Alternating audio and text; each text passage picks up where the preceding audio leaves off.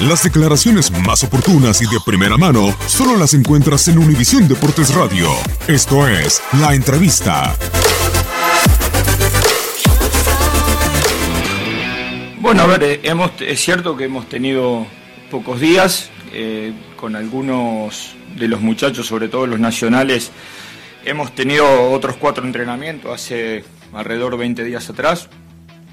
Este, tratamos de trasladarle algún material a los futbolistas que juegan en el extranjero.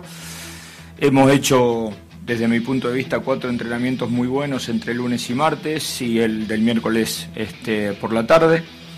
Em, me gustaría decir que vamos a ver una, selección que este, va a tener un gran funcionamiento.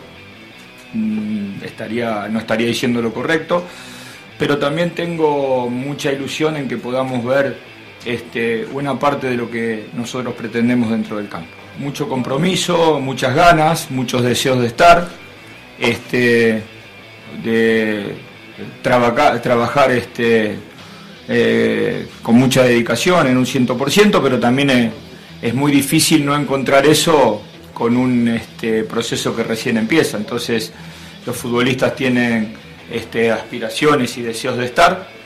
Eh, y creo que esta es la manera en la que se busca, eh, la manera en que ellos tienen que trabajar para buscar un, lugar dentro de, la selección.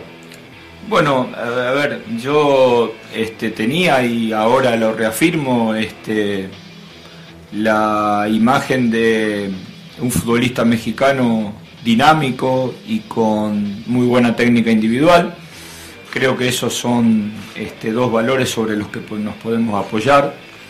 Y además, este, creo que en los últimos 20, 25 años, este, la selección de México ha tenido un crecimiento tan importante que le permite, si bien no lo ha hecho sostenidamente, poder tener grandes actuaciones con los rivales más importantes a nivel mundial.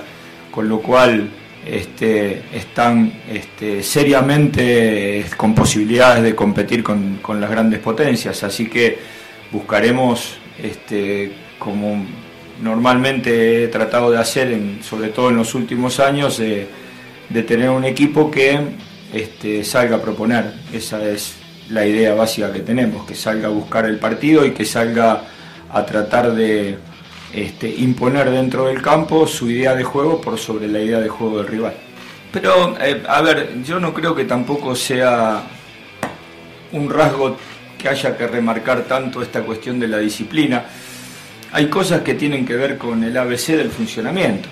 Es decir, no, no es que hubo una gran disciplina, no. La realidad es que acá hay un proceso que, se, que empieza, hay una sucesión de cosas que han pasado desde el día 2 o 3 que se mandó la convocatoria al último partido de los futbolistas con sus clubes, este, y hay una necesidad del entrenador de no exponer físicamente al jugador. Este, acá no se trataba que el jugador tenía que venir a jugar, tenía que venir a participar, pero sobre todo porque es un proceso que recién comienza. Si a lo mejor estuviéramos hablando de un proceso que tiene dos años de, de trabajo, tranquilamente se podía. Eh, este, quiero aclarar una cosa, esto eh, también tiene que ver con su club, es decir, cuando nadie funciona por un comunicado de prensa, nadie informa por un comunicado de prensa, se comunica lesiones por este, eh, imágenes, este, por un informe médico, cosa que no pasaron o que nunca llegaron hasta recién ayer ayer miércoles. Es decir, entonces nosotros también, mi obligación como entrenador de la selección de México es hacer respetar a la selección de México. Entonces, si hay clubes que trabajan en la informalidad, será un problema de ellos, pero cuando esa informalidad nos, nos este, compete a nosotros, nosotros tratamos de que las cosas sean dentro de los carriles normales, sobre todo cuando hay un futbolista que viene jugando sistemáticamente domingo, miércoles, domingo y domingo, cuando digo domingo puede ser sábado, ahora no recuerdo bien, pero cuando desde la convocatoria al último partido sucedieron cuatro partidos, de los cuales jugó 85 minutos, 65 minutos, 85 minutos y 90 minutos, dentro de los cuales hay partidos del campeonato donde han jugado con el último equipo de la tabla, que era un momento ideal si es que el jugador efectivamente jugó siempre infiltrado para dejarlo a un costado y pedirle que descanse, donde han jugado el día 16 con un equipo que está a dos puntos del descenso, que a los seis minutos tenía un jugador menos, que a los 72 minutos el Porto iba ganando 2 a 0 y le quedaba un cambio y ese tercer cambio fue Herrera y no fue Tecatito. Entonces, con todos esos antecedentes de continuidad de minutos de juego, como yo vengo a decirles a ustedes que hay un futbolista que se quedó fuera de la selección por lesión. Lo primero que me van a decir es, hey, este jugador está jugando con continuidad.